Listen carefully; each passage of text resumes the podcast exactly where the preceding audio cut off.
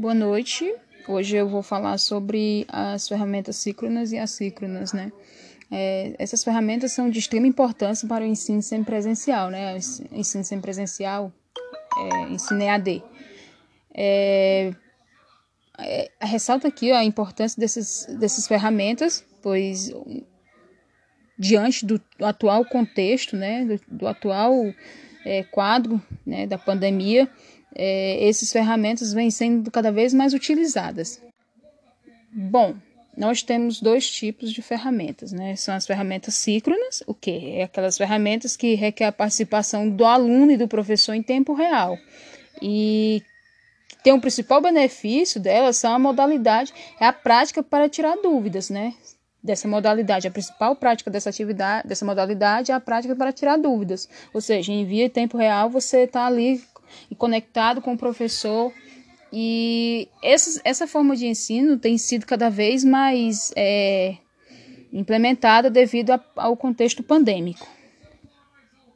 Um dos exemplos de, é, de ferramentas síncronas são, são as webs conferências, né? Por exemplo, hoje, hoje é, é comum o professor dar aula via Google Meet, né? É, mas o ensino é melhor, tem uma melhor conectividade, tanto o aluno quanto o professor, o ensino-aprendizagem. Não é ainda muito vantajoso, mas eu acho que dependendo é, de como se vai ser o ensino daqui para frente, eu acho que tem muito a melhorar, né? Eu acho que é uma das formas, é, tem sido uma das melhores formas de, de, de aprendizado. É, chats, né? Sala de bate-papo também são outros meios, né?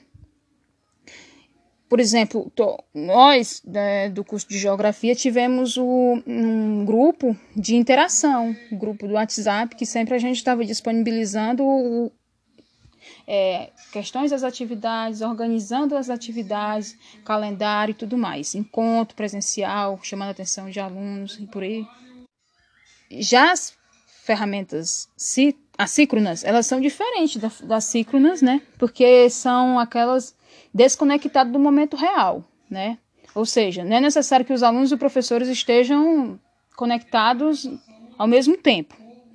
A principal diferença entre essas ferramentas é que é, oferece maior liberdade. Ressalta que a importância da autonomia, né? É necessário um curso de EAD, é necessário ter autonomia e essas, esses dois modelos, né? Esses dois modelos ele propõe uma melhor qualidade no ensino à distância, né? Tanto a síncrona quanto as assíncronas. E a gente vê uma melhora na, na questão do, do, das mudanças, o quanto que vem mudando, o quanto que vem melhorando a questão do ensino à distância devido a essa, essa pandemia, né? A atual pandemia.